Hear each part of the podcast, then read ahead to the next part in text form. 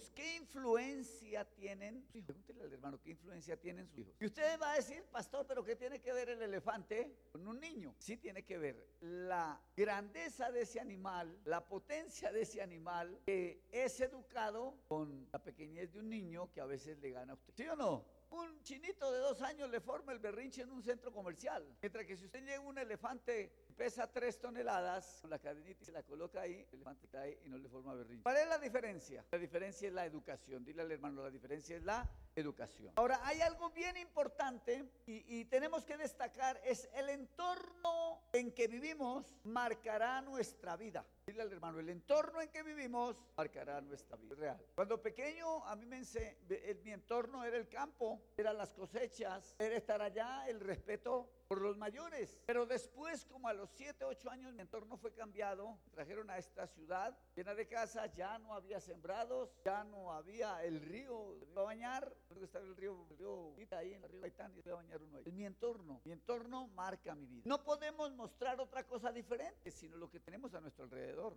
Por ejemplo, vamos a tomar este barrio que ahora ha cambiado. Pero ¿cuál era el entorno de los niños que nacían, por ejemplo, allí en la L? ¿Qué veían? ¿Qué tenían al lado? Adicción. Eh, vamos a hablar un poquito así indigencia. Y ellos a temprana edad ya corrían a eso. Ahí. No podemos mostrar cosas buenas sin tenerlas en el corazón. Escúcheme bien, no puedo yo dar cosas buenas si no las tengo en el corazón. Ahora, yo como padre, ¿qué hago primero con mis hijos? Quitarles ese entorno. Yo quiero ver a unos hijos buenos, debo de transformar su entorno. Porque ellos, eh, como dice por ahí un dicho vulgar, el que anda entre las abejas, alguno lo pica, lo pica. Si mi entorno fue de maldad, esto será lo que daré a los que me rodean, ¿sí o no? Mire, por ejemplo, actualmente, ¿cuál es el entorno de los hijos? Las máquinas electrónicas, hablando de teléfonos, adores, televisores, todo eso que los rodean. En mi entorno no tenía un televisor, tenía unas bolitas de jugar las canicas, un rompo, una boca de esas, balón, y ese era mi juego, ¿cierto? Y dele y la bolita para la vuelta a Colombia. Y el trompo. Había un ambiente bonito. Corríamos detrás de un balón. Hoy en día se juega un partido de fútbol. Ya no, ya no jugamos los mechos, ya no juegan los mechos. ahí. Sí, le gané un partido. Jugaron fútbol hoy. Sí, qué partidazo. ¿Dónde? No, en la casa.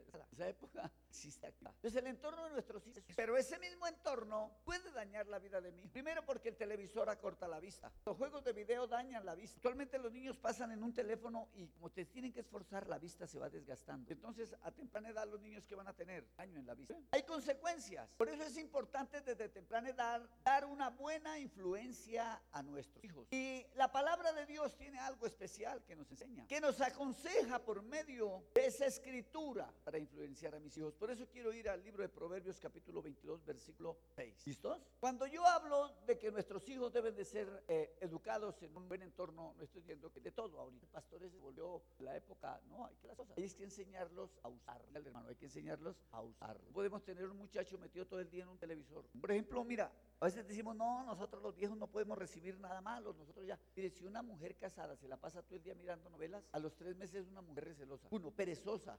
¿Por qué? Porque la novela le mete a su corazón lo malo y entonces ya la novela hay traiciones, hay adulterios, mentir, engaño. Esa mujer que se mete en la novela. Recuerdo tanto que en nuestra juventud, está mi cuñado, veíamos la película de vaqueros, ¿cierto? Y había un, un pariente que se metió tanto en el asunto de los vaqueros que él por la calle ya caminaba como vaquero. Sí. Y entonces como a ellos les sonaba las espuelas, él le mandó colocar aquí en esta parte, en esa época se les llamaban ramplones. Yo no sé si existen ahora. Yo no, aquí está mi cuñado. Uno lo escuchaba a la cuadra venir, caminaba.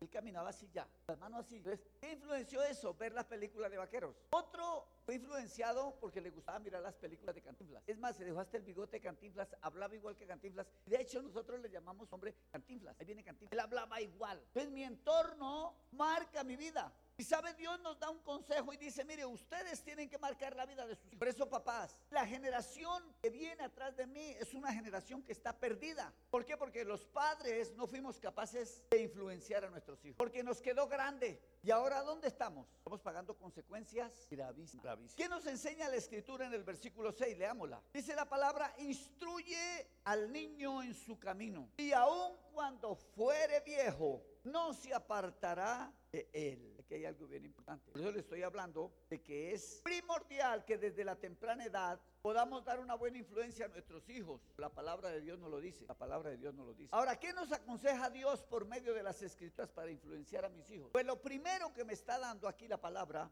es la instrucción o la disciplina. Por eso dice ahí, instruye. Esto tiene que ver con la acción de enseñar, con adoctrinar, con comunicar, con darle conocimiento a todo niño a temprana edad, porque es cuando él está aprendiendo. ¿Cuando él está qué? Aprendiendo. Cuando usted es un padre permisivo y deja que sus hijos hagan de todo, en el futuro usted no los va a poder controlar. Le hablé del elefante. El adiestrador del elefante no lo lleva viejo, le lleva a temprana edad y le coloca la estaca. Así que el elefante cuando llega a la edad madura, él no se va del lado de la estaca y rompe la cadena. Pero ¿qué ha pasado con nuestros hijos? Usted pretende ya a su hijo a la edad de 14 años colocarle una estaca, ese pelado ya no se le queda ahí, se le va. ¿Sabe cuándo el niño aprende? Cuando él empieza a nacer. Desde el momento que él asoma la cabeza para el nacimiento, usted ya tiene que empezar a enseñar. ¿Y cuál es la primera enseñanza? Que le coloca la tetita. Y ahí el niño ya sabe que cuando llora, la mamá le coloca la qué?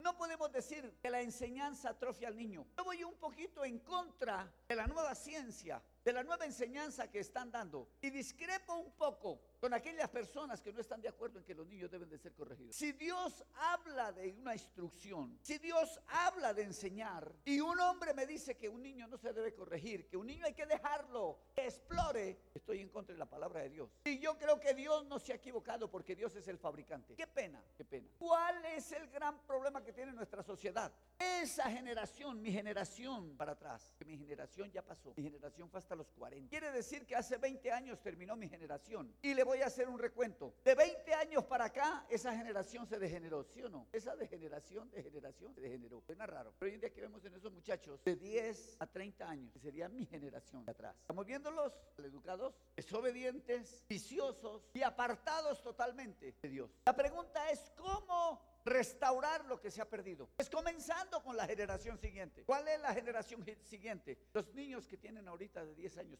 Porque las generaciones pasan. Mi generación está pasando. Y he entendido que si mi generación se acaba, Viene la otra, pero la otra se acaba. Si nosotros levantamos una generación, si nosotros como padres tomamos esos niños que vienen, esa generación va a ser una generación más excelente que la que se acaba de perder. Por ejemplo, los que tienen niños pequeños, el, eh, el hermano William, sus dos hijos. Si esos niños son educados bien, esos niños serán futuro para su hogar y para la sociedad y para esta nación. Y tercero, serán hombres que honrarán a Dios. ¿Por qué? Porque su entorno es un, un, entorno cristiano. Su entorno es un entorno donde ellos verán al papá tocando batería para Dios. Donde ellos verán a mamá y a papá yendo a la iglesia. Y entonces ese es el entorno que ellos están viendo. Por eso dice la palabra, instruye al niño en su camino. Desde el momento que nacemos comenzamos a transitar un camino. Pero lo que Dios quiere es que en ese camino usted como padre y yo como padre enseñemos a nuestros hijos para que no se vayan a perder del camino. Hay muchos caminos. Pero si nosotros les enseñamos el camino correcto, nuestros hijos van a tener un final feliz. Esto tiene que ver entonces con la acción de enseñar, de adoctrinar. ¿Qué le enseño a mis hijos como padre? Padre, ¿qué le enseño a mis hijos? Los hijos aprenderán lo que yo les doy. Cuando pequeño mi entorno era un entorno de borrachera porque mis hermanos eran músicos y esos todos los días estaban emparrandados. ¿Cómo eran los músicos de orquesta? Y, y ahí estábamos, ¿sí, hermana? Y usted veía los arrumes de cerveza, eran 15, 12, como decían en esa época, petacos de cerveza y alcohol si no había cerveza era guarapo, pero algo había. ¿Qué, se acostumbra uno? Gracias a Dios yo detesté eso. por qué lo detesté? Porque yo observé que ellos perdían el juicio y cometían errores. Yo tenía un hermano que a veces lo tenía que invitar a pelear para sacarme la cantina y llevarlo para la casa. Y yo el camino le decía, si eres muy macho, venga, me pega, venga a ver, venga a ver. Y yo le hacía así, entonces venía, yo daba otro pa, cobarde, apúrele. Y cuando lo me se cuenta, lo tenía acostado. Pero es que él se crió en ese entorno, el entorno de la canchetejo. Entraban a una canchetejo y eran peleones, porque iban con el que se criaba vaquero, esos formaban allí el problema. Entonces a mí no me parecía lo correcto. Yo no sé si mi cuñado se acuerda esa vez que formaron ahí en el barrio Gaitán una pelea y el dueño fue a decir algo y Eusebio agarró el televisor y se lo dio. Porque eran peleones. El dueño quedó tapado. El televisor quedó Entonces yo decía, pero es que eso no es lo bueno para mí. Entonces analicemos que, aunque yo era joven, me daba cuenta que eso no me servía. Usted como padre tiene que vigilar y ver qué es lo que le sirve a su hijo y qué es lo que no le sirve. Aló. ¿Qué enseñanza le está dando a sus hijos? ¿Cuál es el entorno? Si usted es una mujer que es dejada en la casa, el niño se acostumbra a ser dejado en la casa. Si usted duerme tarde, el niño duerme tarde. Es el entorno. Si usted es una mujer que ama a Dios, el niño amará a Dios. Si usted es una mujer que le gusta la limpieza, la pulcritud, ese niño crecerá limpio y pulcro. Yo soy el que marco la pauta para mis hijos. Síguelo bien, papá. Yo soy el que marco la pauta para mis hijos. No pretenda después que un profesor le vaya a, educar a su hijo. Él le da conocimiento, educa educación la da usted en la casa. Otra parte que tiene que entender el padre es que usted es el padre y el que tiene que educar es usted. A veces le entregamos a nuestros hijos para que lo disciplinen los abuelos o que lo discipline la empleada de servicio. Ella no se va a meter en el asunto. Y nosotros los abuelos somos más permisivos. La educación la coloca usted. El paso lo coloca usted. Pastor, ¿cómo habla de abuelo? Porque yo soy abuelo ya. Entonces lo primero que la palabra de Dios me dice en el versículo 6 dice es instruye y la instrucción tiene que ver con disciplina. Cuando entramos a un área militar, ¿qué es lo primero que nos enseñan? La instrucción, la disciplina. A enseñarnos a marchar correctamente, que todo se vea perfecto, que todo marche bien. El orden, la pulcritud tiene que ver con disciplina. Todo niño a temprana edad es cuando él está aprendiendo. Pero toma un niño ya desde el momento que nace y el niño ya le entiende. Uno de mis hijos tomaba tetero artístico, ¿cuál es? Y entonces nos despertaba cada ratico a pedir tetero. Mi esposa sabiamente, gloria a Dios por esa mujer sabia, le contó cuántos teteros se tomaba en la noche y compramos todos los teteros. Y entonces en la cuna tenía una parte allá arriba donde se colocaban los teteros. Nos acostábamos y le colocábamos al hijo todos los teteros. Y cada rato se despertaba y se levantaba y prendió. Se pasó un tiempito enseñándole. Mi esposa despertaba. Este el tetero, papi. Tres, cuatro noches. Después de la quinta, sexta noche, ya no se despertaba. Porque ya el niño se despertaba solo, tomaba su tetero y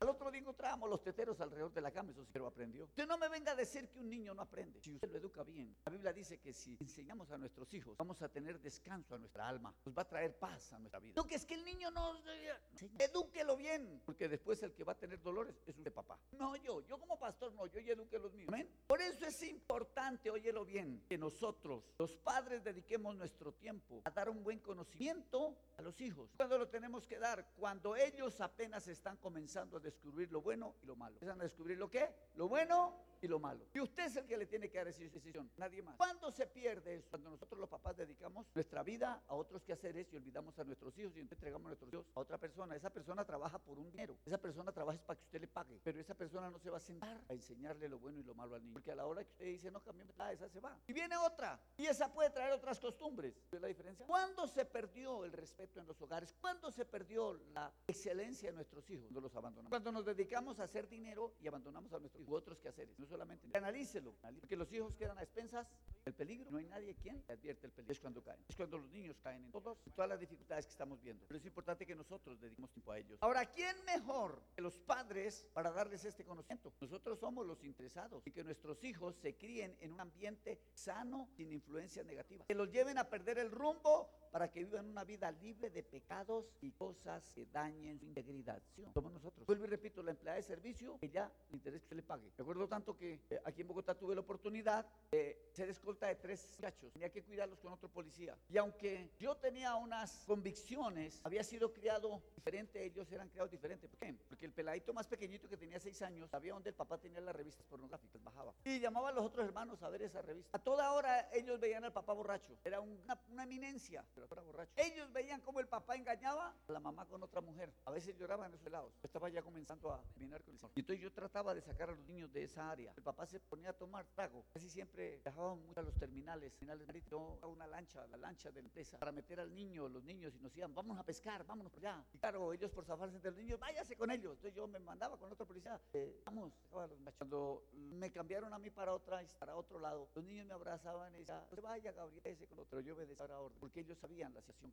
Qué tristeza que hoy las familias están dañando, que hoy los hijos se alejan más y más de los padres. El padre no quiere un, el hijo no quiere un televisor fino, quiere paz, que le amor, el cariño, ¿Sabe? El hijo no quiere una mamá muy ejecutiva. ¿Sabe qué lo quiere el hijo? Una mamá esté al lado de él, le dé amor. Felicito a mi esposa porque un día ella ya tenía una carrera prominente en una empresa. Ella un día encontró a su hija muy llorada, llorando de todo. Me dijo, no, mi amor, yo renuncio a mi carrera. Renuncio a este trabajo. Renuncio a unas comodidades. Pero yo voy a educar a mis hijos. Le doy la gloria a Dios por esa decisión. Pasamos dificultades. Sí. Pero hoy le damos la gloria a Dios. Y ahí están nuestros hijos. Por lo menos de 1 a 100 no son perfectos, pero sí tienen un gran porcentaje de ser unos buenos hijos. Dice que ellos van a ser unos buenos padres. Dice que ellos van a ser unos buenos esposos. Y hasta el día de hoy sé que ellos son buenos ciudadanos. Porque a ninguno de ellos los han cogido robando. Los han cogido quitándole la mujer a otro o el marido a otra. Es la diferencia. Pronto nos privamos con mi esposa. Ella se privó de pronto de una pensión. Se privó, se privó de pronto de tener un apartamento súper o qué sé yo. O como muchas dicen, es que yo quiero realizarme como mujer. Yo creo que eh, la mejor forma del crecimiento, de ver una mujer excelente, de ver lo mejor en una mujer, es ver una madre que crió unos hijos excelentes. Yo como padre todavía no estoy realizado. Yo quiero ver a mis hijos bien, mejor todavía. Sé que tengo falla como padre. Y hasta de pronto me equivoqué porque nosotros nos preparamos para todo menos para ser papás y para educar hijos. Usted se prepara de pronto como abogado para sacar a otro de la cárcel, pero de pronto no se prepara para sacar a su hijo del problema que se puede. ¿Cuántos padres tienen dinero y tienen sus hijos aquí arriba cargando basura, fumando marihuana, en los vicios? Ese pedacito no nos paramos. Pensamos que nuestros hijos es darles todo, esa es la mejor educación. No. Darles estudio, eso es darles conocimiento. La educación, la verdadera educación la da un padre cuando da lo mejor del corazón Ahí es donde está la cabeza. Bueno, no los voy a hacer llorar. Miren, sabemos que la mala conducta trae consecuencias graves, ¿sí o no? ¿La mala conducta trae qué? Consecuencias graves. Si yo no quiero ver que mi hijo pase por ahí, ¿qué tengo que hacer? A temprana edad enseñarle. Cuando se comenzó el mover de poner los hijos en manos ajenas, trajo el decaimiento que hoy tenemos. Y eso es un profundo abismo donde se perdieron los valores de un verdadero hogar. Porque ya la persona que educa a los hijos no es el papá y la mamá. ¿Quién es el que los educa? La nana. La nana. Y hay nanas que poco de educación, más bien son mal educadas. Y uno porque necesita la nana, entonces la deja ahí. ¿Con quién dejo mis hijos? Y cuando no hay hijos, entonces les formamos la jornada doble y para la calle allez, lo recogemos a las 4, 5, 6 de la tarde, que pasen todo el día por allá en un colegio metidos los pelados, pero ¿qué están aprendiendo realmente? ¿Qué, tiene, qué hay en su entorno? ¿Qué es lo que nos pide el Señor? Entonces, en primer paso, nos pide que le demos una buena instrucción y una buena disciplina a nuestros hijos. No le dé, no le dé temor a su hijo decirle, eso no se hace. El Señor nos enseña a instruir. Y esto tiene que ver con enseñar y condenar. Y yo encuentro en muchas partes de las escrituras, ahora de pronto si tenemos tiempo miramos algo, de que al hijo hay que corregirlo con amor. Lo segundo que me enseña la palabra de Dios es una enseñanza continua sin importar edad. No, que es que ya tiene 13 años, nada. Paga los recibos de la luz, paga el agua. Ah, que es que el niño, ah, pues que corten. Es que se la pasa metido en el computador y no sale allá esos juegos. Es que corten esos servicios y si quiere ver que los pague, vengan aquí. ¿Yo? No tiene que ser sabio, no solamente con garrote. Hay muchas fórmulas para educar un buen hijo. Educamos un tigre, un león. ¿Cómo no vamos a poder educar un niño? ¿Aló? Mira, haz un ensayo. Cómprate un perrito lobo, una perrita loba, una quita esa bien linda. Edúquela bien a la perrita y procure que la embaracen cuando tenga la edad. Y déjela por allá lejitos con sus perritos. No se acerque allá, déjela allá. Voy a decir algo. Cuando usted llama a la perrita, la perrita te escucha. Pero vaya usted a llamar los perros lobos esos hagan, porque ellos no han resistido, son salvajes. Nosotros no podemos dejar criar a nuestros hijos salvajemente. ¿Aló? Que cuando usted les dice no, le ponen el cuchillo en la garganta, te amenazan. Haga el ensayo, tenga la perrita. Ella fue educada, ella sabe que vamos, los otros no. Te van a morder, te van a destruir los hijos de la perrita. Aunque la perrita fue educada, ellos no. Nosotros como padres de pronto recibimos una buena disciplina, pero nos, nos faltó algo, disciplinar a los hijos que vinieron después de nosotros. Por eso hoy en día tenemos una generación que se está perdiendo y usted y yo somos culpables. Pero es que como el niño no sale de la televisión, no sale del computador, pues deje pagar. Si quiere, pues que pague. Sencillo. Es fácil. Se tiene que esforzar usted, no. Antes hace un ahorro. ¿O no es verdad? Movió un dedo, una mano para darle un gato. No. Ay, qué mamá. Vaya, páguelo, papito. Usted sé que usted que usa eso, yo no. Yo no necesito eso. Vaya. Ay, que es que esta comodidad, que es que el niño se la pasa en rumbas. A papito, pues trabaje, papito, y rumbes. ¿No se cuenta? Nosotros somos los culpables. Hay unas fórmulas tan sencillas. Por eso el Señor dice, la educación también es a largo plazo. Esa no es solamente el principio, no. ¿Dónde es el largo plazo? Aquí lo dice el texto. Instruye al niño en su camino. Desde el momento que nacemos comenzamos un camino y damos hoy un paso y si recibo una buena instrucción, el camino va a ser ordenado, mañana doy el otro paso, el otro paso en mi camino, esto es, tiene que ver a largo plazo. Y si aquí en este caminar, en este paso, las cosas no funcionaron, hermano, yo tengo que volver a seguir enseñando. Dios no se dio por vencido nosotros, todos los días nos está enseñando. Nosotros tenemos que aprender de Él porque Él es nuestro ejemplo. Todos los días Él nos enseña. Viejos, jóvenes, niños, estamos aprendiendo de Él a largo plazo. El texto nos exhorta a que esta enseñanza sea en su camino. Esto es temprano, aún, aún cuando sus años están llegando al final. A veces los viejos necesitamos ser reeducados. Nos volvemos tercos, necios, ¿sí o no? Lo digo por experiencia, porque a veces me dicen, no, papá, por ahí no es. Era una persona que me las creía todas. Entonces un día sacó el güey, no, papi, vámonos con el güey. No, no, no, yo me las... Me metí en unos trancones. Después coloqué el güey. Aquí me dice que llegan 20 minutos. Ah, yo me voy por mi vía, run, una hora. El güey decía que 20 minutos. Le dije, bueno, vamos a empezar a hacerle caso al aparatico ese a ver qué pasa. Me reeducaron. Entonces ahora colocó el aparato por tal lado. Tiene razón. Pues no es verdad. Necesitamos ser reeducados. Nunca es tarde para aprender más. Solamente debemos tomar decisiones de querer aprender. Tengo en mi cabeza las palabras de esa profesora. Es aprender para aprender.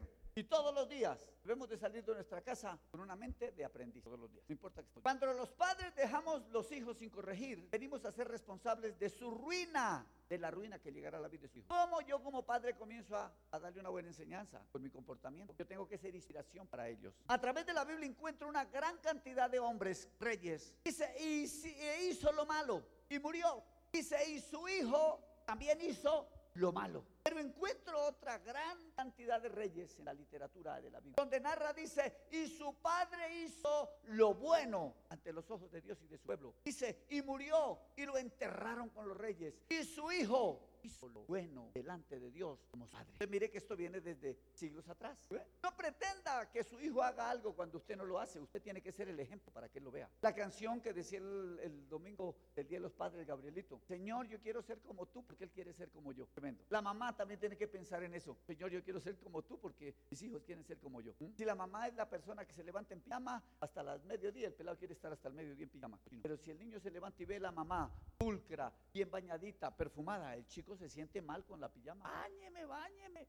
Amén. Entonces, nosotros somos responsables de la ruina que le puede llegar a nuestros hijos. La formación es el proceso para una buena educación. Además, esa se la debe dar el y mamá. La formación. Vuelvo y repito, en la universidad y en el colegio me le dan conozco a mis hijos. Pero no dice que la universidad forma un hijo. Es más, ni siquiera la cárcel forma a un hombre. La formación se la da el padre y la madre. Para que él sea una persona exitosa en los distintos ámbitos de la vida. Como nosotros. La enseñanza continua es la que nos da las reglas, ¿sí o no? La enseñanza continua nos da qué? Reglas. Porque hoy enseña una cosa, mañana enseña mañana otra, otra, otra, otra, otra, otra, otra. Ese es cuando dice la Biblia, cuando él fuere viejo no se apartará de él. Y lo que se enseña no se olvida. Hermanitos, la Biblia nos dice enséñela. Es una advertencia para que nuestros hijos tengan un buen fin, una buena vida. Ahora, lo tercero, acelerar un poquito. Lo tercero que me muestra la Biblia es que la meta de un padre es que toda la vida de sus hijos sean fieles a su casa, fieles a Dios, especialmente. Por eso dice al final del texto, instruye al niño en su camino y cuando fuere viejo, ¿qué? No se apartará de él. No se apartará de él. El pelado ya no se va a equivocar, porque la enseñanza va a estar ahí. Aunque se trate de desviar, acuérdese la historia del hijo pródigo. El hijo pródigo tenía valores, el hijo pródigo fue educado por un buen padre. Es más, aún en el momento que el hijo hizo lo malo, el padre fue ejemplo. Y ese pelado, aunque se fue a vivir en lo malo, reaccionó allá en su maldad y dijo, no, yo tengo un padre, yo tengo un hogar, yo tengo alguien que me enseñó lo correcto. Yo voy a volver a él y le voy a pedir, aunque sea que me deje ser como un jornalero. Pero ¿cuál es la enseñanza que encuentra ese hijo de ese padre? Un padre perdonador. Porque el hijo tal vez no había aprendido el perdón. Dice, cuando llegó, el padre lo abrazó le besó. Aunque el muchacho le pidió perdón, él no le dijo, no, sí, sin vergüenza, no. Él, ni siquiera le reprochó. Yo no encuentro ahí en la Biblia un reproche. ¿Sabe qué es lo que dice? Mi hijo que estaba perdido, regresado. Maten el becerro gordo, hagamos fiesta. Y el pelado quedó, uy, qué papá tan validoso. Qué bonito. Dándole. ¿Usted cree que ese niño se casa? Ese muchacho se casa y se le va a olvidar eso que el padre le dio? Eso que el padre hizo por él. Jamás. Pero qué tristeza cuando se muere un papá dice, bendito sea Dios, se murió ese viejo cansón. Viejo que no, no. Lo que influencia a una persona le dará continuidad a un- en un proceso. La vida de un niño es un proceso. Un proceso que arranca, vuelvo y repito, como uno de mis hijos que aprendió a buscar la comidita ahí. Ahora va y la busca en la nevera. O cocinan.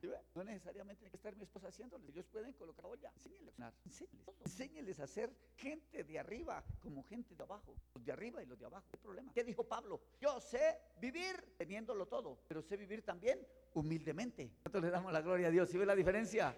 Eso arranca en el hogar. Arranca en la casa.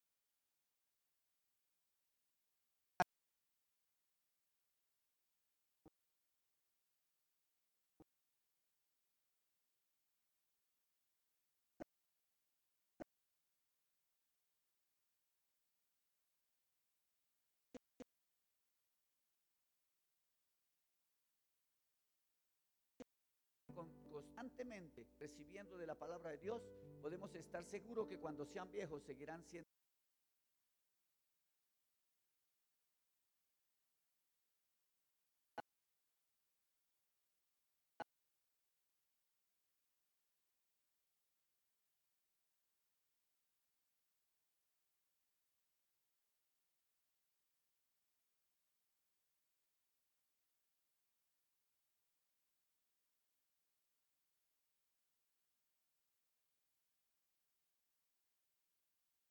Las futuras sociedades buenas están en la iglesia, con padres.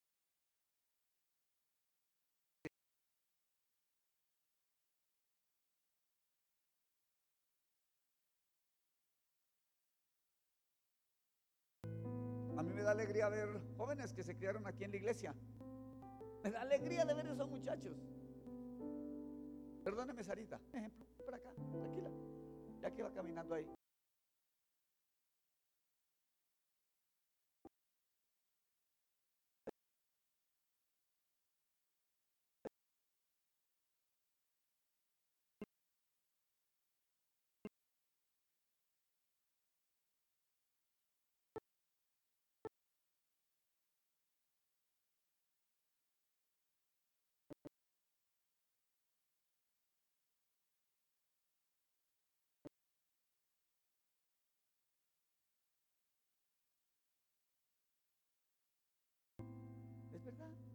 Chinita no es fea. Gracias, mijita.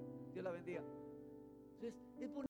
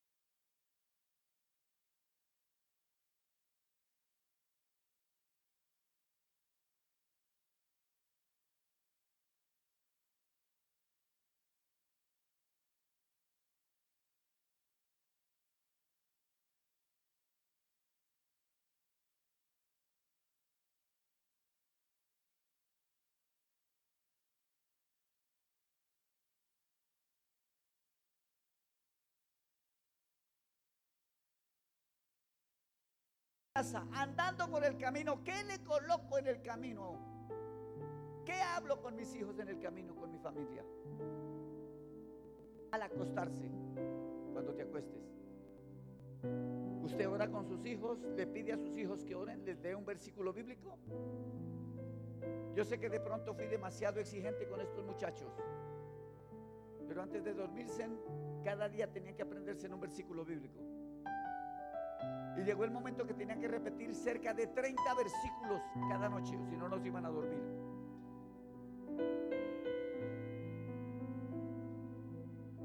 Y si se le olvidaba alguno, le falta uno. ¿Cuál? Jehová es mi pastor. Ah, sí, nada me faltará. Y por último, el de cerrar los ojos. En paz me acostaré y así mismo dormiré, porque solo tú, Jehová, me haces vivir confiado demasiada religión. No, no, es que Dios no se equivoca.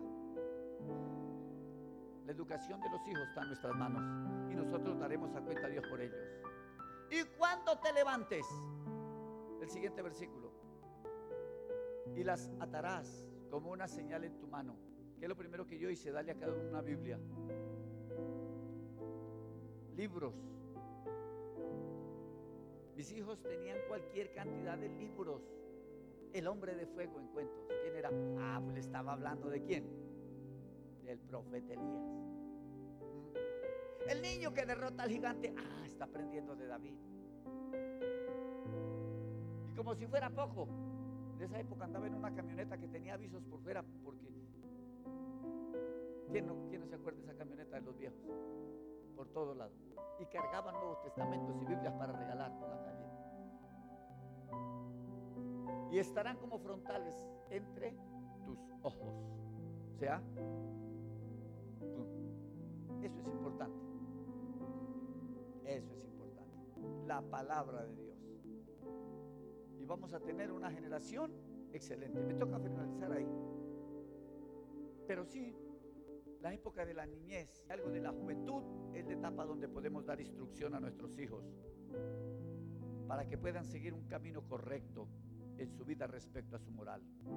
En sus primeros años se construye la base para que ellos crezcan, tanto mental como espiritualmente, de tal forma que no se aparten del buen camino cuando se avanza a la mayoría de sus años. Hermanos, papás, yo sigo pensando y sigo orando por las familias. Yo sé que Dios puede transformar y estamos orando por un, un cambio en nuestros hogares. Rico que usted papá llegue aquí feliz, contento con sus hijitos, con toda su casa. A este lugar a adorar a Dios. Sus hijos no le van a dar problemas, sino al contrario, sus hijos van a ser bendición para tu vida. ¿Por qué no nos colocamos sobre nuestros pies? Y en esta mañana yo quiero orar por los papás. Pero mi hijo tiene 30 años, no importa, háblele de Cristo. No importa, ore por él. Bendígalo, bendiga su salida y su entrada, como dice la Escritura. Usted como padre, su oración transforma el corazón. No te des por vencido. Tal vez lo ves por allá metido en el hueco más terrible. No te preocupes. Dios es poderoso para transformar. ¿Cuánto le damos la gloria a Dios? Dios puede hacerlo de nuevo. Dios puede hacerlo de nuevo. Apláudalo, apláudelo. Y dile, Señor, yo sé que tú puedes hacerlo de nuevo. Oh Dios, levanta tus manos al cielo, papá. Y dile gracias por esos regalos que tú me has dado, como son mis hijos. Ese hogar que tengo. Dile, Padre, yo no me doy por vencido. Voy a luchar por mis hijos. Señor, voy a estar de rodillas delante de tu presencia, pidiéndote que el corazón de mis hijos sea transformado, sea renovado. Ellos no están perdidos, porque tú los traerás con lazos de amor a tus pies. Ora por tus hijos. Dile, Señor, tome el corazón de mis hijos. Tome el corazón de mis hijos. Tome el corazón de mis hijos. Padre, que seas tú mi inspiración. Que siempre yo esté delante de tu presencia orando por ellos. Y cuando los tenga al frente, Padre, que mis palabras sean, Señor, de inspiración para ellos.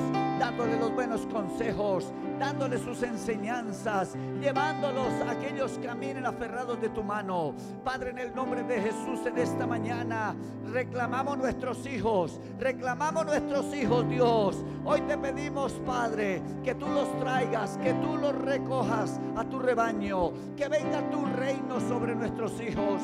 Padre, en el nombre de Jesús, te pedimos perdón porque como padres nos equivocamos al enseñarlos cuando lo estábamos criando.